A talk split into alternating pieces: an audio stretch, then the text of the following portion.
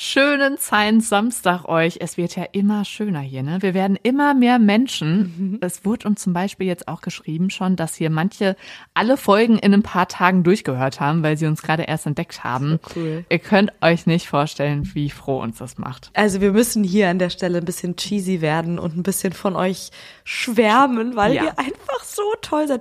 Wir sind ja ohne irgendwelche Erwartungen hier reingegangen und haben erstmal gedacht, geil, wir wollen eine Plattform haben, wo wir unsere unsere Passion für die Wissenschaftsgeschichten hier teilen können. Und jetzt und teilt das. ihr das mit uns. Das ist einfach so schön und macht so unfassbar viel Spaß. Und ja, wir finden es so toll, dass ihr das genauso feiert wie wir. Wenn ihr jetzt alle noch so ein paar Sterne, am besten fünf, da lassen würdet und auch ein Ticket fürs Poddyfest noch kauft, ja. dann wäre es perfekt. Ganz wichtig, wer es noch nicht mitbekommen hat, am 16. September sind wir live in der Wohngemeinschaft in Köln. Um 21 Uhr geht's los.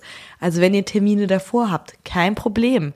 21 Uhr ist wirklich eine Zeit, wo man kommen kann. Ihr könnt dabei sein und uns live sehen. Und da erzählen wir auch eine Geschichte hinter der Wissenschaft. Und das wird sehr schön. Und wir erzählen das jetzt auch so lange, bis ihr davon träumt irgendwann. ja, Poddyfest, Poddyfest, Poddyfest. ja, also alles absagen für ja. den 16. September und, und dabei sein. Genau. Ja, wir sind ein bisschen schnulzig drauf ja. heute, ne? Liegt vielleicht auch irgendwie am Thema. Es wird heute ein bisschen klebrig vielleicht vor lauter Süßheit. Mhm. Oh mein Gott. Wir sprechen heute nämlich über Konstantin Fahlberg und die zufällige Entdeckung des ersten Süßstoffs. Behind Science. Geschichten aus der Wissenschaft. Mit Marie Eickhoff und Luisa Pfeifenschneider. Heute wird's chemisch und es geht um Süßes. Das finde ich ja mm. beides super. Bist du eigentlich eher Team Schoko oder Chips? Ganz klar Schoko. Ja, ich habe sogar Schoko hier neben mir liegen. Gerade. Für diese Aufnahme extra. Mm. Das ist nicht die beste Schokolade, die ich je gegessen habe, deswegen war ich gerade schon ein bisschen enttäuscht aber ja, definitiv süß. Sie erfüllt ihren Zweck. Immer. Ja, ja, ich habe auch vor der Aufzeichnung noch so schnell so ein Stückchen reingeschoben. Es ist halt auch, wenn du dann irgendwie vorher dich schon so viel mit Süßen beschäftigst, ne? Ja, ja muss das soll man sein. tun. Und es ist ja tatsächlich auch so, wir können da gar nichts für, dass wir das so äh, toll finden. Denn dass wir Menschen gerne Süßes essen, also lieber als Bitteres zum Beispiel, das ist angeboren. Es fängt schon vor der Geburt an, schon der Geschmack des Fruchtwassers, das wir als Embryo im Bauch unserer Mutter trinken, ist süß. Und zwar ganz egal, was die Mutter isst, wie die sich ernährt. Und auch die Muttermilch, die man ja dann als erstes trinkt, wenn man raus ist aus dem Bauch, die schmeckt auch süßlich. Das heißt, schon die Geschmacksnerven eines Babys sind an süß gewöhnt. Mhm. Und ob wir den Geschmack mögen oder nicht, entscheidet sich im Gehirn. Also wenn die Geschmacksknospen, davon haben wir tausend auf der Zunge, was Süßes wahrnehmen, geben sie den Reiz über Nervenbahnen als Impuls ans Gehirn weiter. Und dort entscheidet sich, ob es ein Geschmack ist, den wir mögen. Weil wir süß schon als Babys als positiv abgespeichert haben, hat es der Geschmack ziemlich leicht bei uns. Also der kommt meistens positiv bei uns an. Und das liegt auch daran, dass unsere Vorfahren schon gerne süß mochten. Denn für die war das wie so eine Art Sicherheitsgeschmack. Es war sogar fast eine Überlebensregel, kann man sagen. Mit süß waren die meistens auf der sicheren Seite, denn süß zeigte im Gegenteil zu bitter oder sauer das, was in der Regel nicht giftig war und auch nicht verdorben. Das heißt, man konnte das essen. Und was süß ist, liefert auch viel Energie, weil Zucker, das sind ja Kohlenhydrate, heißt Energie für unseren Körper.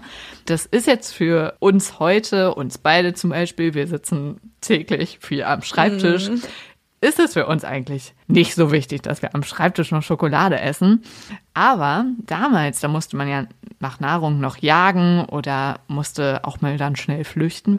Da war es halt wichtig, dass man was gegessen hat, was schnell viel Energie brachte. Mhm. Also wenn man dann den Apfelbaum gefunden hat oder den Beerenstrauch, alles in sich rein snacken. Ja.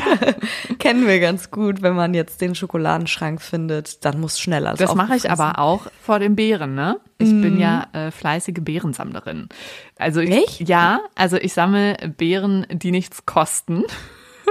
Und gehe deswegen Okay. einfach so in die Nachbarschaft. Und Brombeeren wachsen halt wirklich an jeder Ecke, also besonders gerne an so Bahnstrecken oder so. Stimmt. Und da kann ich auch dann also stundenlang vorm Strauch stehen und die einfach vom Strauch snacken. Waschen vorher ist natürlich eigentlich viel besser. Ja, ach, aber das kriegt der Magen schon hin. Und Marmelade draus machen kann man auch so toll Oh ja. und backen und ja, Beeren sind einfach eine feine Sache. Und Schokolade natürlich auch, beides süß. beides besprechen wir hier heute. Und weil du gesagt hast, dass du auch Fan von Schokolade bist, können wir vielleicht mal kurz mit einem Mythos aufräumen. Man sagt ja immer, dass Schokolade glücklich macht und ich kann dieses Gefühl auf jeden Fall auch teilen Ja. Wenn man so einen schlechten Tag hatte, denkt man ja auch oft so, oh, jetzt Schokolade, dann wird alles irgendwie besser. Und es stimmt auch, Schokolade kann glücklich machen, das ist nachgewiesen wissenschaftlich. Aber nicht wegen der Inhaltsstoffe, wie man vielleicht vermuten würde, sondern weil wir das Essen von Schokolade mit schönen Erinnerungen, zum Beispiel aus der Kindheit verbinden. Das finde ich irgendwie ganz spannend. Schokolade enthält zwar viele potenziell wirksame Substanzen, also zum Beispiel Tryptophan, das zum Glückshormon Serotonin umgewandelt werden kann, oder Stoffe, die der Struktur von Haschisch ähneln. Aber sie sind so niedrig dosiert, dass Schokolade eigentlich wirklich nur psychologisch wirkt. Ja, gut, das mal zu wissen, finde ich, ist auch sowas, was man gut weitererzählen kann. Aber am Ende, wie es jetzt wirkt, also ob es nur psychologisch ist, Hauptsache es geht einem gut, ne? Also Das das kann ja stimmt. auch schön sein. Ja. Auf süß sind wir auf jeden Fall halt schon immer programmiert. Das haben wir jetzt ausführlich besprochen. Aber Zucker war nicht immer günstig. Mitte des 19. Jahrhunderts können sich das in Europa nur die Superreichen leisten. Denn fünf Kilo Rohrzucker, die waren damals so teuer wie ein Kilo Gold. Also es lag vor allem daran, dass halt der Zucker immer erstmal von Übersee hier rüber gekarrt werden musste. Es wurde dann ein bisschen besser, als man herausgefunden hat, dass man Zucker ja auch aus Rüben gewinnen kann, also aus Zuckerrüben.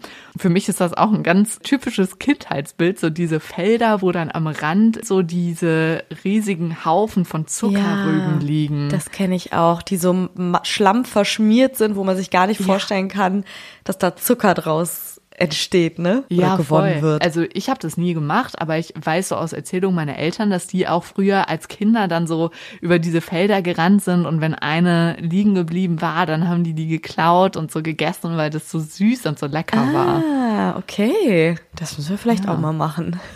Ja, also das war gemacht. auf jeden Fall so der erste Schritt Richtung günstigerem Zucker. Und noch günstiger wurde es dann, als es den ersten Zuckerersatz gab.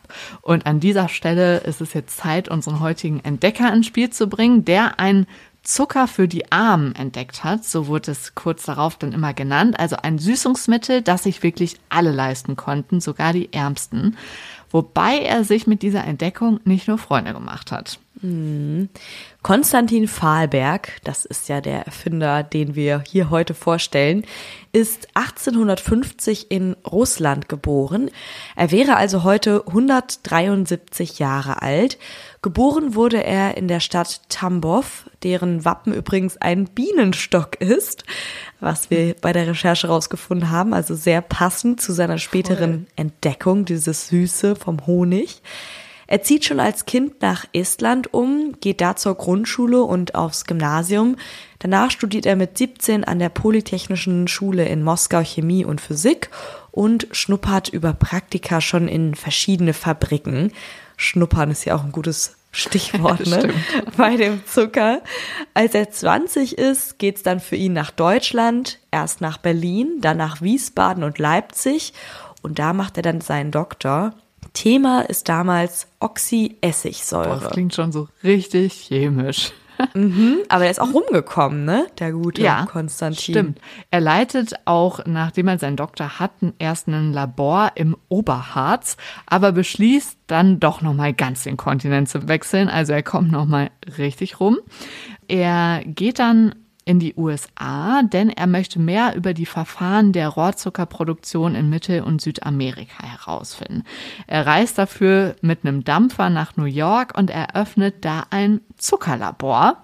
Also er fängt schon da an, sich richtig auf Zucker zu spezialisieren. 1877 gerät er dann in einen Gerichtsprozess. Es geht da um einen Prozess, den Zuckerimporteure gegen die Vereinigten Staaten führen. Und es geht da um 712 Säcke Zucker aus Südamerika, die angeblich künstlich gefärbt gewesen seien, um sie irgendwie günstiger einzuführen.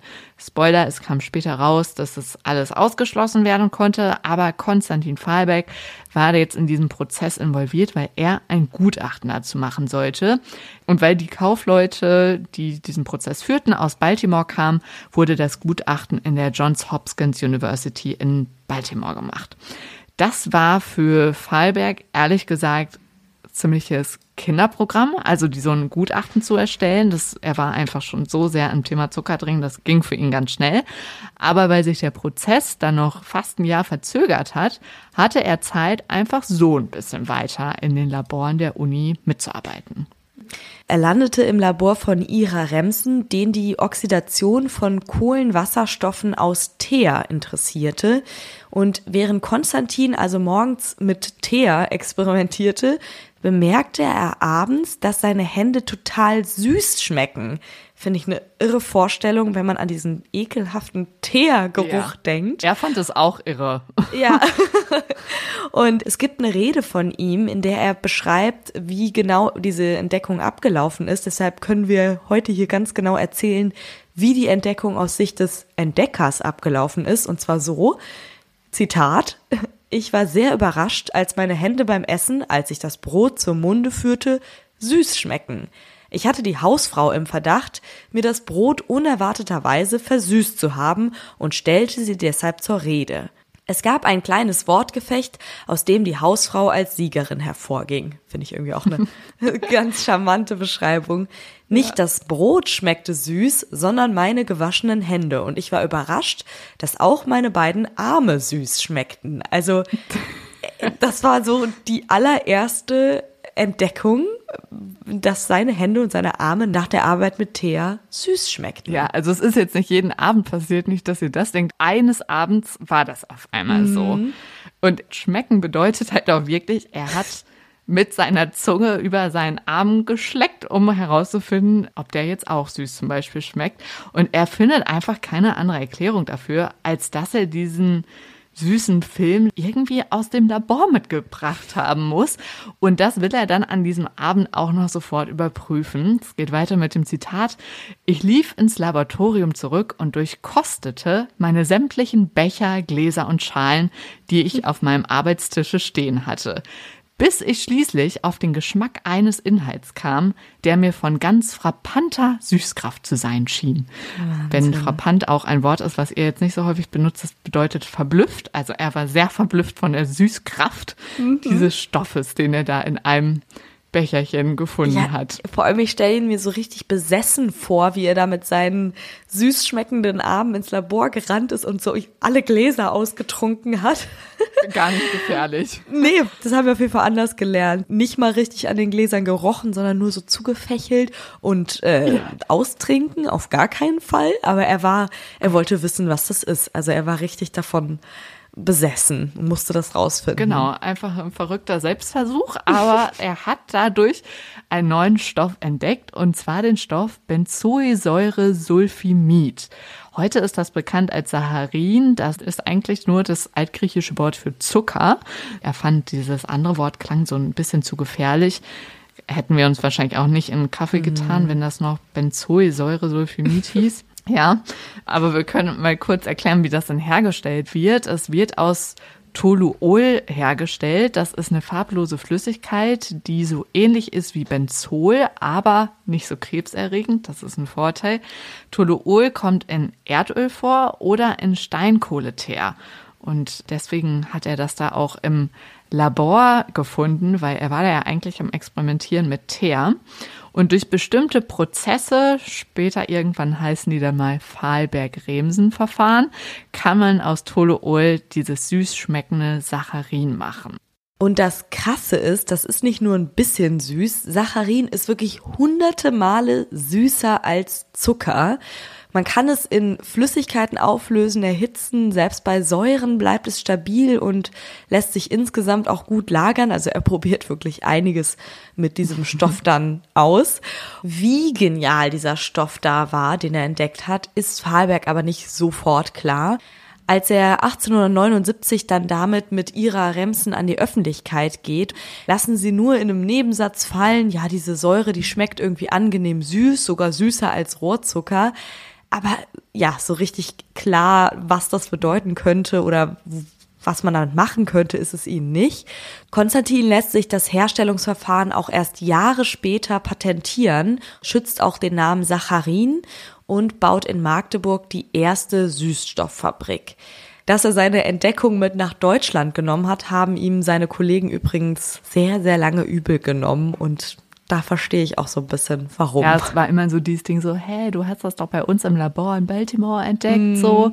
Er hatte das zwar jetzt entdeckt, aber bis du das dann zu so einem Prozess umgewandelt hast, mm. den man mhm. wirklich so ganz marktfähig, ganz oft nachmachen kann, ist es viel komplizierter und der brauchte da auch finanzielle Hilfe.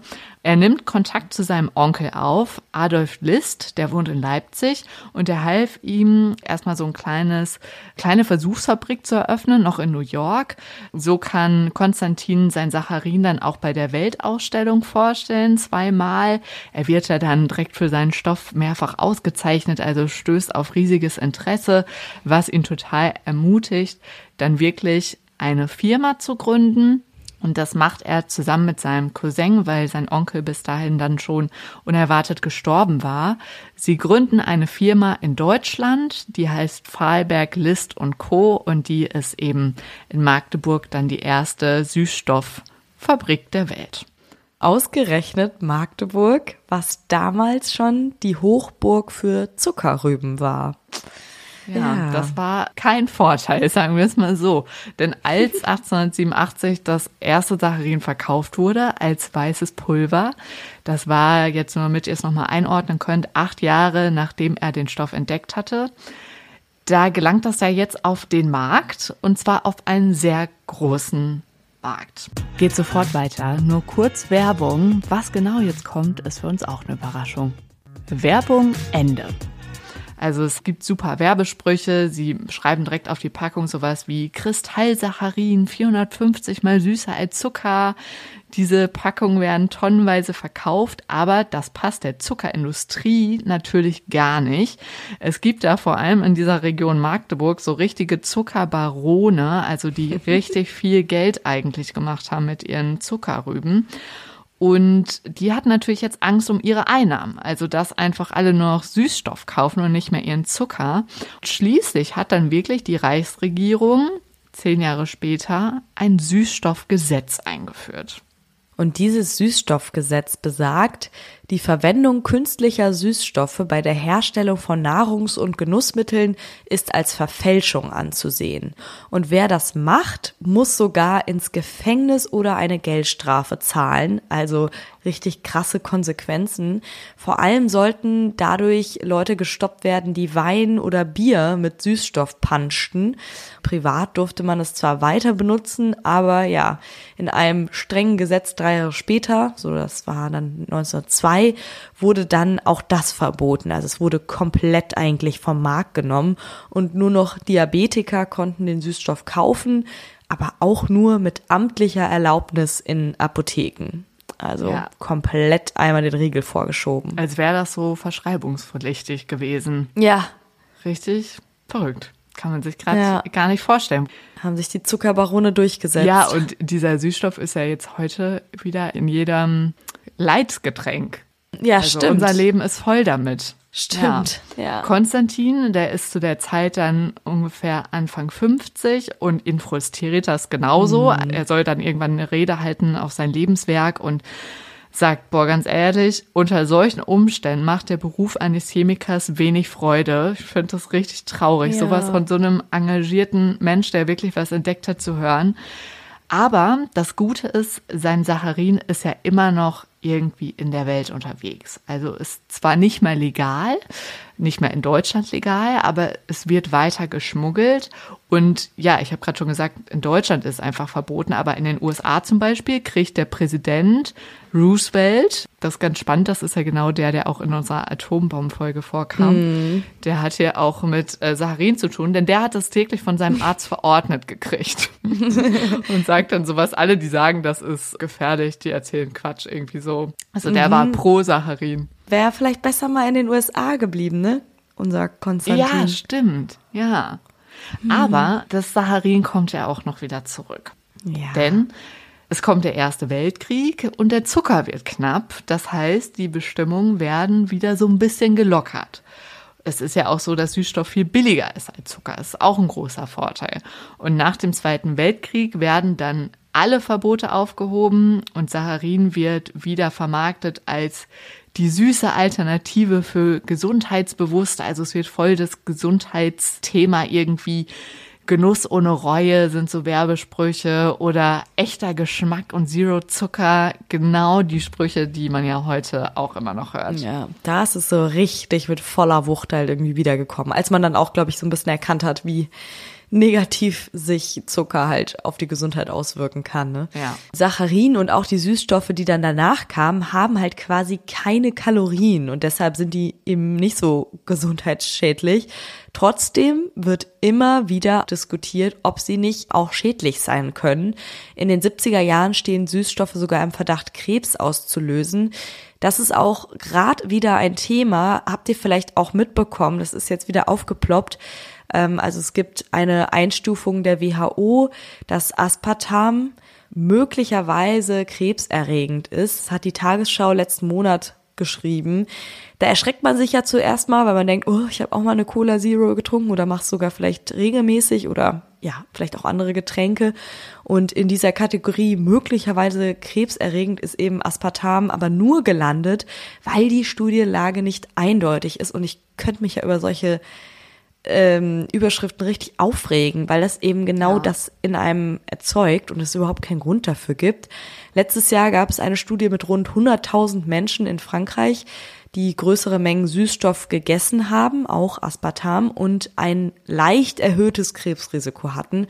Aber die Studie wurde methodisch so bemängelt, dass sie keine große Aussagekraft hat und die Kategorie bedeutet jetzt noch nicht mal, dass ein Krebsrisiko besonders wahrscheinlich ist. Erst recht nicht, dass es sicher ist. Also die Nachricht stimmt natürlich so, ne? Also genau so wurde es einsortiert, aber das macht einem mehr Angst als eigentlich. Genau, nötig. als müsste, ja. Was vielleicht ganz spannend zu wissen ist, Süßstoffe gelten heute nicht als Lebensmittel, sondern als Zusatzstoffe. Und das macht einen Unterschied, denn das bedeutet, dass sie geprüft und zugelassen werden müssen. Das ist vor allem wichtig, weil Saccharin ja jetzt nicht nur als Süßstoff vielleicht in unserem Kaffee landet, sondern auch in Medikamenten vorkommt, in Kosmetik oder auch in Lebensmitteln.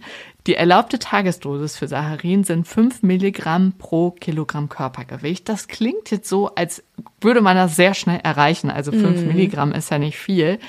Aber es gibt doch diese Klicker-Dinger, diesen kleinen Süßstoff, den man so in den Kaffee dann auch tut. Ja, ja. Da sind in der ganzen Packung 4 Milligramm drin. Okay, und man isst ja nie im Leben die ganze Packung pro Tag. Das würdest ne? du auf keinen Fall an einem Tag essen, richtig. Ja. Diese Tagesdosis hat das Bundesamt für Risikobewertung in Deutschland festgelegt.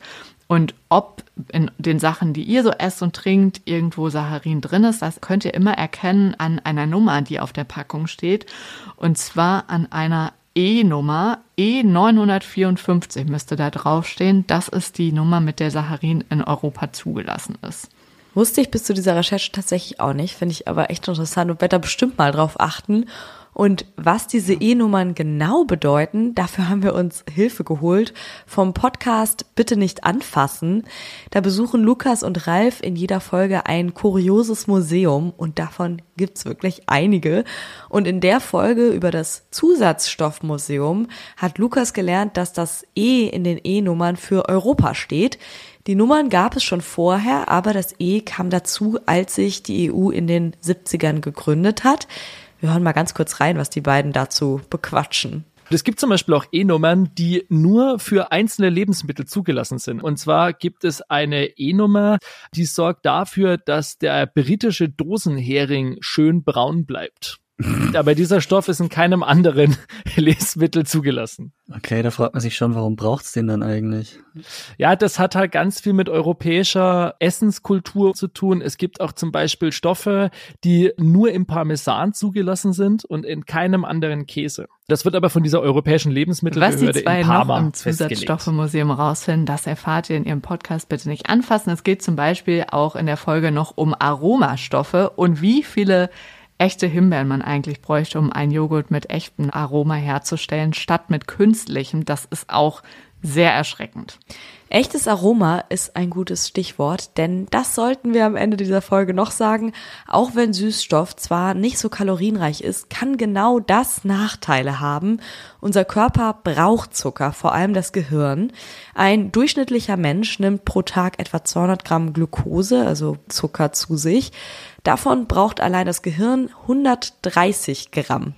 Also diese eine Tasse Zucker ist sozusagen nur fürs Gehirn gedacht. Ja, Wirklich richtig krass. richtig krass. Und wenn wir dann Süßstoff statt Zucker essen, kriegt unser Gehirn die Info, ah, da kommt gleich Energienachschub, aber der kommt gar nicht. Und dadurch kann es passieren, dass wir noch mehr essen, weil dieses Bedürfnis eben noch stärker ist. Also, dass wir das Ganze sozusagen kompensieren und dann eigentlich noch viel mehr Zucker zu uns nehmen. Ja, weil unser Gehirn verwirrt wird, ne? Tatsächlich nicht wie bei der Schokolade, wo es nur psychologisch ist, weil unser Gehirn halt wirklich auch jeden Tag auf Zucker wartet. Darauf angewiesen ist ja, ne? Ja, darauf angewiesen ist. Und wenn dann nur noch Süßstoff kommt, dann ist Chaos im Kopf. Also da geht dann wirklich wie so ein Notmodus an im Gehirn, dass wir dann wie in so eine Not kommen und denken, oh mein Gott, ja, da müssen wir jetzt einfach noch mehr essen. Und dann vielleicht doch lieber echten Zucker. aber nicht in Schokolade, sondern in Himbeeren, Bananen, Tomaten. Also Ja.